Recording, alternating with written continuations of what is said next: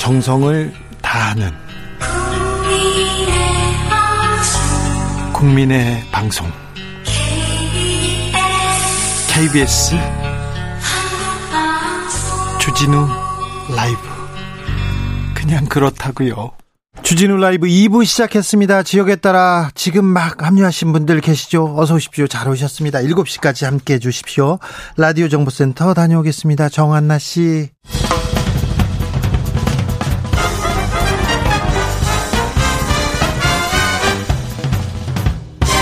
훅 인터뷰 모두를 위한 모두를 향한 모두의 궁금증 훅 인터뷰 문재인 대통령의 임기가 이제 100일 정도 남았습니다.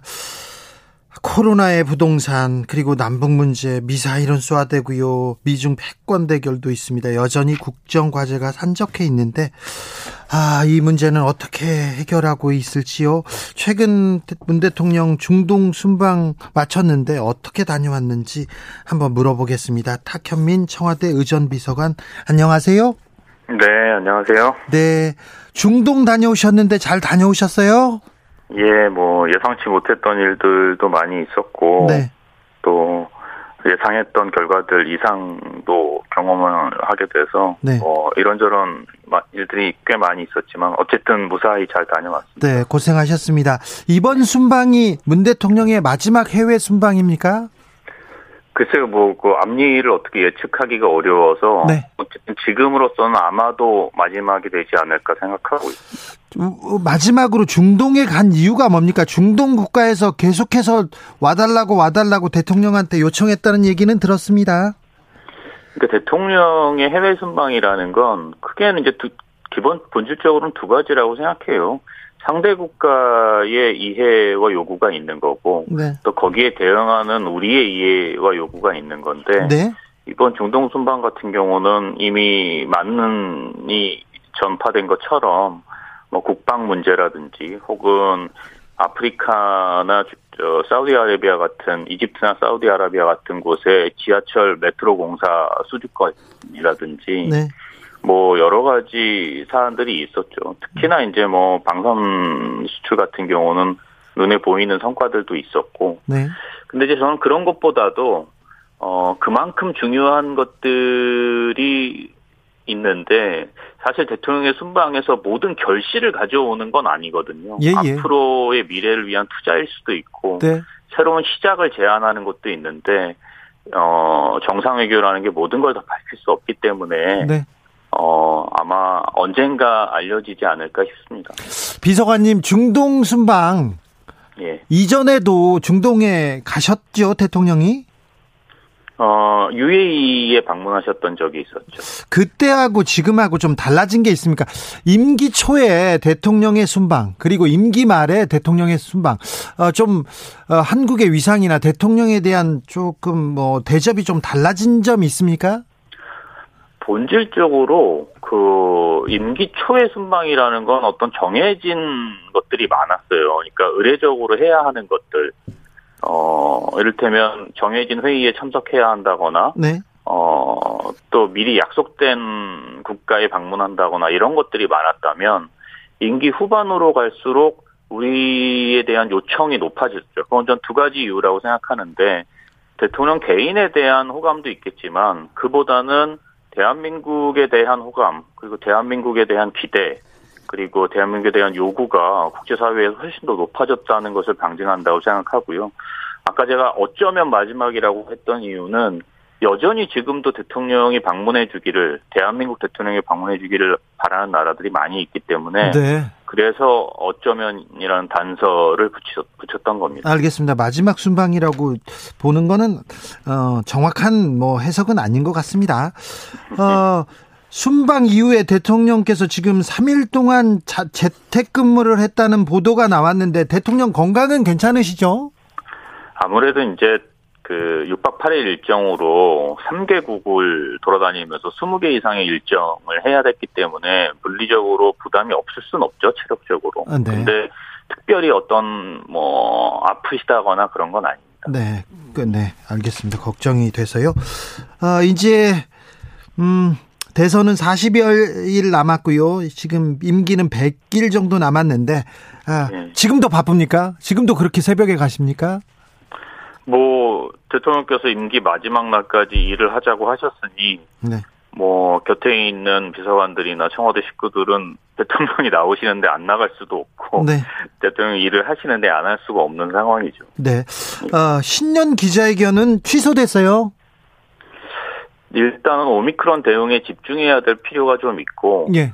또 이후에 그 대선이 또 바로 있어서 네. 선거운동 기간이 시작되고 그래서 뭐 아무래도 좀 더 논의는 해봐야겠지만 조금 뒤로 밀릴 것 같습니다. 취소라기보다. 네. 근데 끝까지 비겁하다는 언론이 언론의 비판이 있었습니다.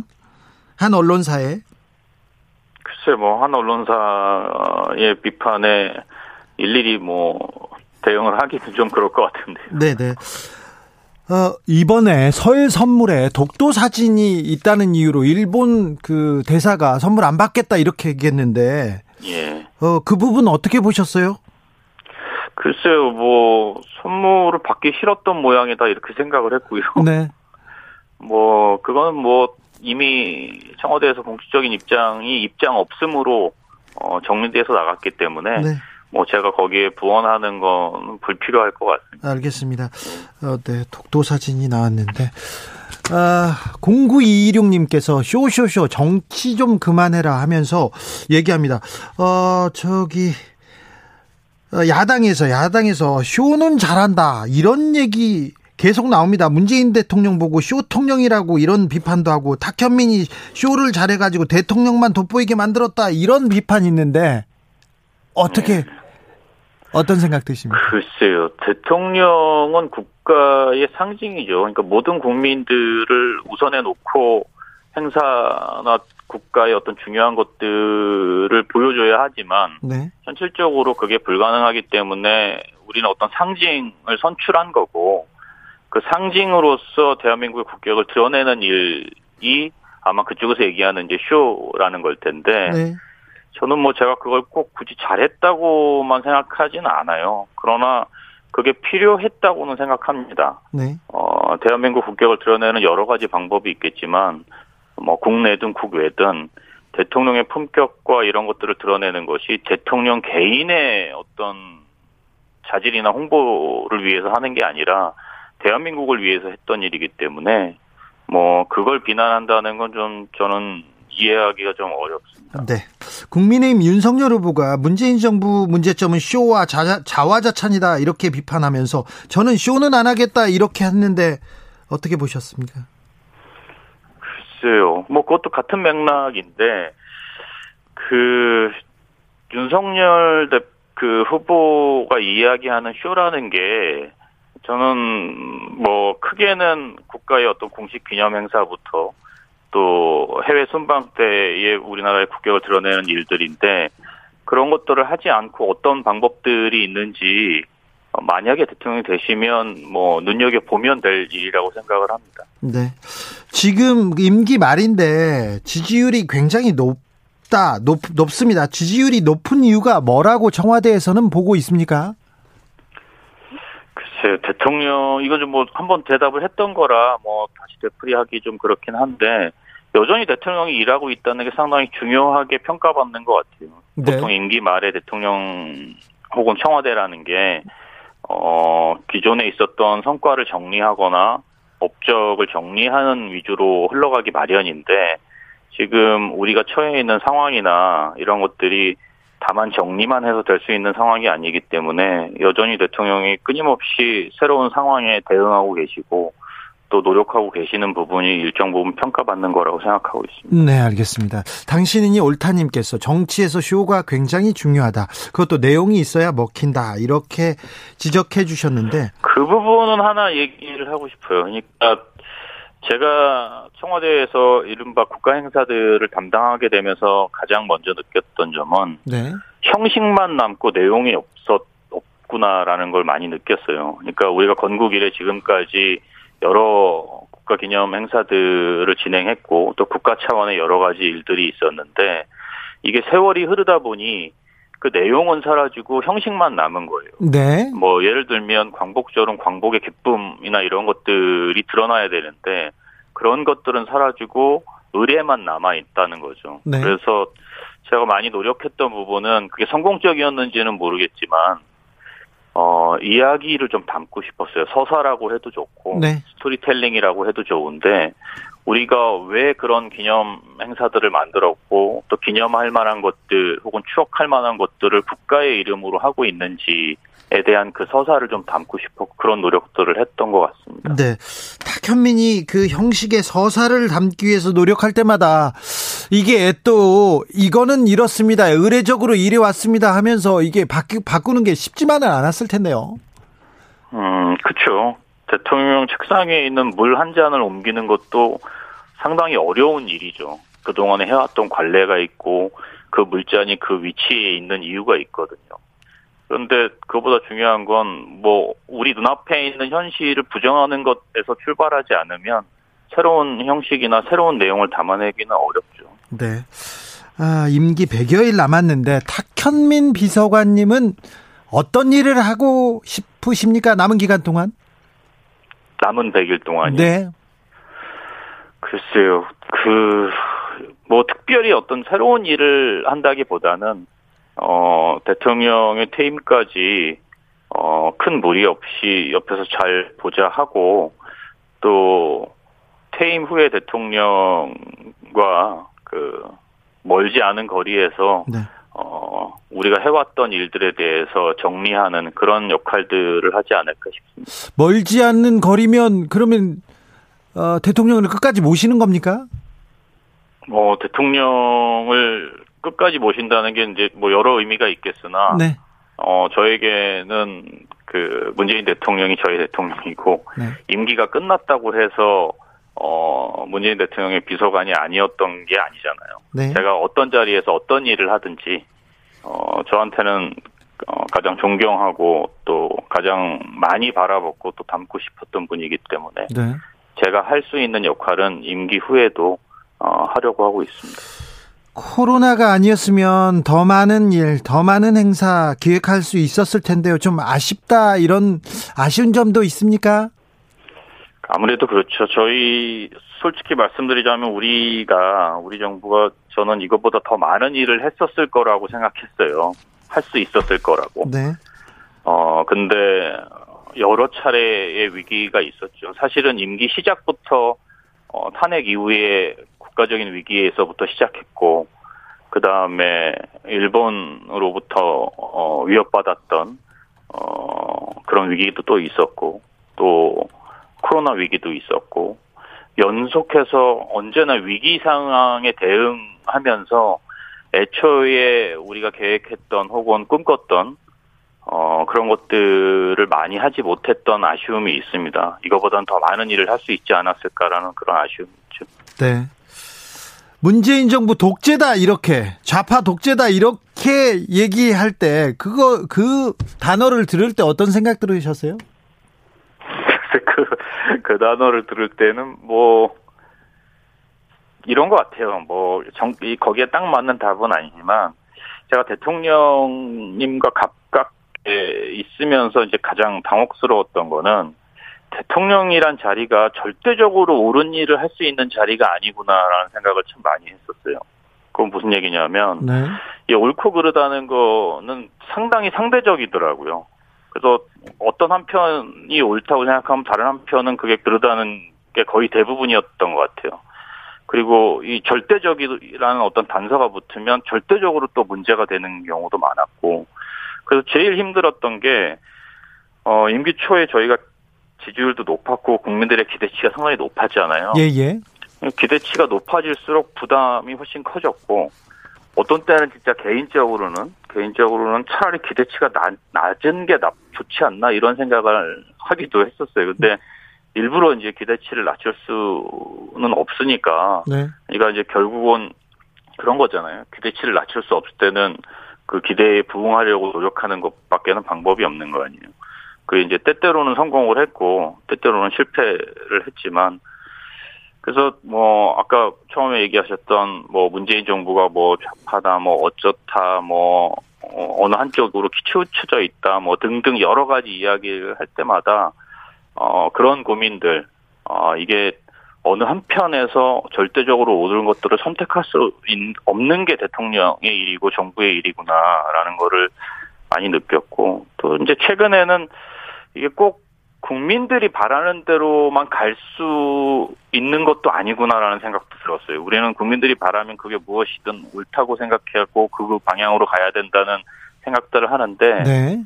때때로는 어떤 국민들이 이 국가의 열쇠를 쥐고 있는 것이 아니라 우리를 둘러싼 어떤 환경이라든지 어떤 흐르는 역사라든지 이런 것들이 주도권을 쥐고 있는 거 아닐까. 저는 남북 정상회담도 그렇고 코로나19 같은 사태도 그렇고 또 최근에 우리가 많이 고민하고 또 실천해 나가야 할 이른바 탄소 중립 같은 것 이런 큰 변화들 개개인의 국민들이나 대한민국의 이해와 요구와는 달리 어떤 환경과 역사가 세상에 흘러가는 주도권을 붙잡고 있는 거 아닌가. 거기서 대통령의 선택이라는 건 무척 고민스럽고 또 정말 여러 가지를 고려할 수밖에 없는 그런 상황에 놓여 있는 거 아닌가 그런 생각이 좀 듭니다. 알겠습니다. 예, 요새, 요새 고민이 또 깊었군요. 네. 6033님께서 참 판문점 레이저로 보여줬던 장면 진짜 감동이었습니다. 얘기합니다. 탁현민 청와대 의전 비서관의 말이었습니다. 오늘 감사합니다. 예, 고맙습니다. 대선을 향해 외쳐라. 하루 한 소원. 주진우 라이브 청취자들이 보내주신 정치권에 바라는 소원 하루에 하나씩 정치권을 향해 날려드립니다. 오늘의 소원은 5516님 정치권에 바라는 나의 소원 국민을 개 돼지로 보지 않는 것 대선까지 D-41일 하루 한 소원 내일도 기대해주세요.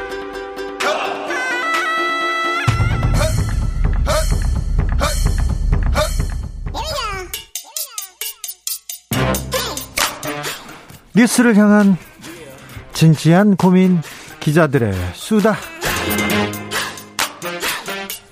라이브 기자실을 찾은 오늘의 기자는 한결의 김민아 기자입니다. 어서 오세요. 네, 안녕하세요. 요새 고, 고생이 많으시죠? 네, 또 국민의힘이 네 많이 시끄럽고 또 네. 활기도 조금 생긴 것 같고 네. 안 시끄러운 적이 있었나요 정치판이 그러니까 말이죠 그렇죠 항상 시끄러웠던 것 같습니다 근데 바삐 움직입니다 바삐 네. 돌아갑니다 네. 윤석열 후보 어, 어, 네. 어떤 새 신안을 발표했더라고요. 네, 오늘 정치 관련해서 정치를 혁신하겠다라고 하면서 윤석열 정부 국정 운영 계획을 발표를 했습니다. 네. 이제 본인이 당선이 될 경우 청와대를 비우겠다라는 게 그 청와대를 비우겠다, 청와대를 네. 옮기겠다. 야, 이거 또 네.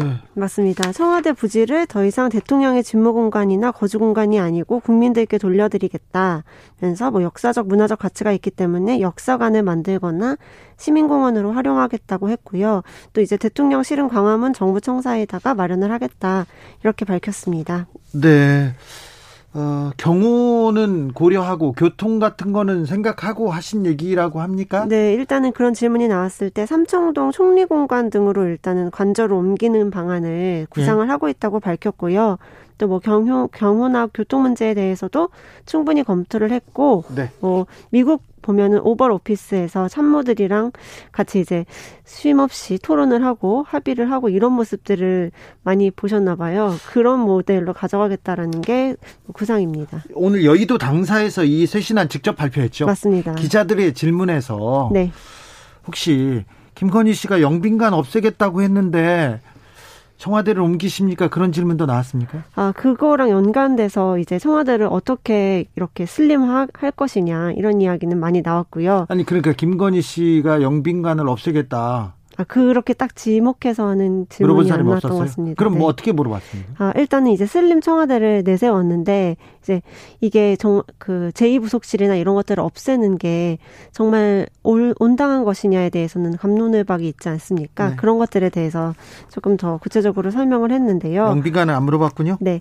어떤 좀 업무에 방해되더라도 본인이 광화문에서 일하겠다라는 의지를 보이는 그런 목소리를 냈습니다. 아무튼 청와대 비우겠다, 옮기겠다. 네. 네, 그렇게 던졌습니다. 네.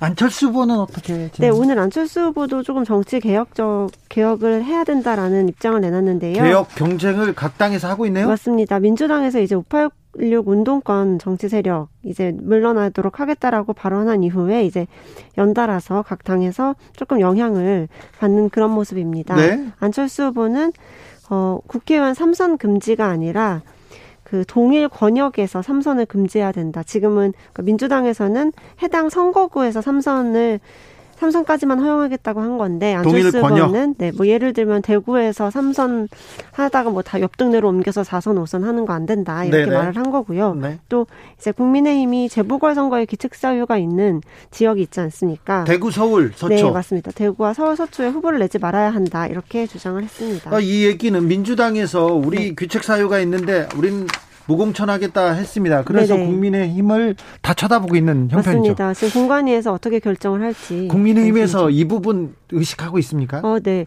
좀 내부적으로는 우리도 어느 정도의 압박을 받게 될 것이다라고 생각을 하고 있는 것 같은데 네? 사실 저는 조금 진짜로 공천을 안 할 수 있을지는 회의적입니다. 왜냐하면 네. 뭐 서초 갑이나 대구 같은 경우에는 누가 나가든 다 무조건 당선되는 지역이고 그리고 지금 그 각 지역구마다 지금 20명씩 줄 서 있다면서요? 네, 맞습니다. 그리고 지금 굉장히 활발하게 그 주요 보직자 지금 당 지도부들도 많이 뛰어든 상태이기 때문에 무공천이잖아요. 그러니까 지금 종로나 뭐 안성, 네. 청주 이런 데는 나가면 당선 아닙니까? 공천이 당선권에 든, 어, 당선될 만큼 그쵸. 굉장히 유리한 자리에 있습니다. 네네 맞습니다. 그쪽도 열심히. 종로 얘기는 누구 누구 나옵니까? 종로는 아무래도 계속 원희룡 정책본부장 이야기가 많이 나오는 것 같습니다. 아 원희룡. 네. 최재형도 있고 원희룡. 네. 또, 또 누구 나옵니까? 그리고 뭐 그냥 그동안에 항상 이름이 오르내렸던 나경원 전 의원. 나경원 또 나오는군요. 유승민 전 의원 정도의 그런 좀 중량감 있는 사람이 나와야 된다라는 이야기가 계속되는데. 황교안 전 대표는요? 어, 황 전 대표님은 제가 이름 최근엔 들어본 적이 없는 것 같습니다. 네. 근데 사실 지금 민주당에서 민주당이 공천 안 하겠다, 종로에 공천 안 하겠다라고 했기 때문에 더 치열해질 가능성이 크죠. 오늘 국회 윤리위원회도 열렸습니까? 네, 맞습니다. 어떤 안건으로요? 네, 이것도 사실은 어제 민주당에서 아, 그저께죠. 송영길 대표가 새신안 발표한 것에 후속 조치인데요. 윤리특위에서 지금 윤리특위에서 그 논의해야 될 징계안들이 4명의 의원에 대해서 올라와 있는데 그것에 대해서 오늘 논의를 시작하는 그런 일정이 있었습니다. 네. 윤미향 의원, 이상직 의원, 박덕금 의원, 성일종 의원에 대한 거고요. 어떻게 됩니까 이거? 네. 일단은 근데 오늘 국민의힘에서는 의원들 다수가 불참을 했습니다. 그 추경호 원내 수석 부대표가 간사 자격으로 참석을 해서 의사 발언을 했는데요. 뭐 어제 늦게 이거를 우리한테 통보를 해서 일방적으로 통보해서 올 수가 없었다. 이렇게 반발을 하면서 여당만 회의 일시를 정해서 참석하는 모양을 갖추는 것 대단히 유감스럽다. 이렇게 지적을 했습니다. 어, 그 이거는 국민의힘에서 불리한 일이 아닌데 박덕흠 위원이 그렇게 중요한 위치에 있나요? 왜 그러게요. 그럴까요? 사실 이제 국민의힘에서는 지금 윤미향 의원이나 이상 이, 예를 들어 이상직 의원 같은 경우에는 네. 법원의 판단이 나와 있기 때문에 당연히 이제 처 그 윤리위에서 처리를 해야 된다라는 입장이 여야가 동일하거든요. 네. 근데 이제 박덕흠 의원 같은 경우에는 아직 수사도 안 받은 사람을 어떻게 처리할 거냐 이렇게 주장을 하고 있습니다. 그래서 당내에서 지금 의견이 모아지지 않았군요. 네네 맞습니다. 그래서 네. 이제 오늘도 회의에 불참을 하는 모습을 보여서 좀 일부러 시간 네. 끌게 나서는 거 아니냐 이렇게 추측이 되는 상황입니다. 오늘은 중대재해처벌법 네. 시행 첫날입니다. 역사적인 날이기도 한데요. 이 부분에 대한 어, 정치권의 반응은 어떻습니까? 네, 오늘은 이재명 더불어민주당 대선 후보가 광주 아이파크 붕괴 현장을 직접 찾는 것으로 이제 중대재해기업처벌법 첫날을 보냈고요. 예? 이제 현장에서 뭐 지금 위험한 기업 활동을 못하도록 건설 면허를 취소하는 것이 마땅하다라고 강조를 했고 예? 김부겸 총리한테 사고 현장 수색 수습의 속도를 내달라고 건의하겠다 이렇게 말했습니다. 피해자 가족들도 만난 것 같은데요. 네 맞습니다. 송, 송영길 이준석 대표도 광주에 갔더라고요. 네 맞습니다. 지금 제일 먼저 갔던 게 그그 이준석 대표가 25일에 갔었고 송 대표가 26일에 갔었고 이제 오늘 이재명 후보가 간 건데요.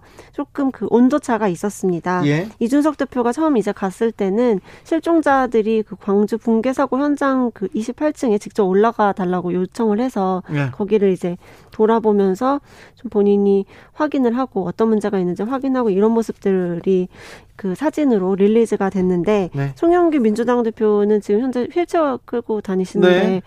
그 그 사고 현장에 못 올라갈 네, 텐데 피해자 가족들이 약간 좀 막아서는 그런 모습을 보였습니다. 오히려 송영길 민주당 대표한테 네. 화나 있습니까? 아무래도 이제 거기 지역구가 네. 민주당 의원 지역구인데다가 여당인 민주당이 어, 왜 이거를 다시 벌어진 사고잖아요. 광주에서는 네. 왜 처리 못했느냐라는 그런 안타깝고 그런 반발하는 마음이 아직 여당에 좀 있었던 것 같습니다. 지금 국민의힘이 약간 네. 기세가 올랐습니까? 네, 사실은 그렇습니다. 그 지금 국민의힘에서 20%를 목표로 잡 잡고 호남, 호남 서진 지역에. 정책을 하고 있고요. 예. 또 당, 다음 주쯤에 윤석열 후보가 호남 직접 방문할 계획도 갖고 있고 윤석열 후보가 직접 이제 손글씨를 폰트화해서 호남 지역 그 가구들한테 손편지를 보내는 작업도 이미 마쳤습니다. 네. 약간 이제 호남에서 20% 나오면은 승기를 잡을 수 있다라는 그런 목표 하에 굉장히 조금 적극적으로 나서는 모습입니다. 호남의 선택은 과연 어떻게 될지 네. 네, 지켜보겠습니다. 네. 지금까지 기자들의 수다 한결에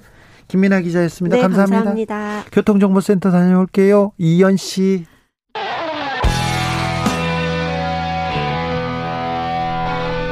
스치기만 해도 똑똑해진다. 드라이브 스루 시사 주진우 라이브.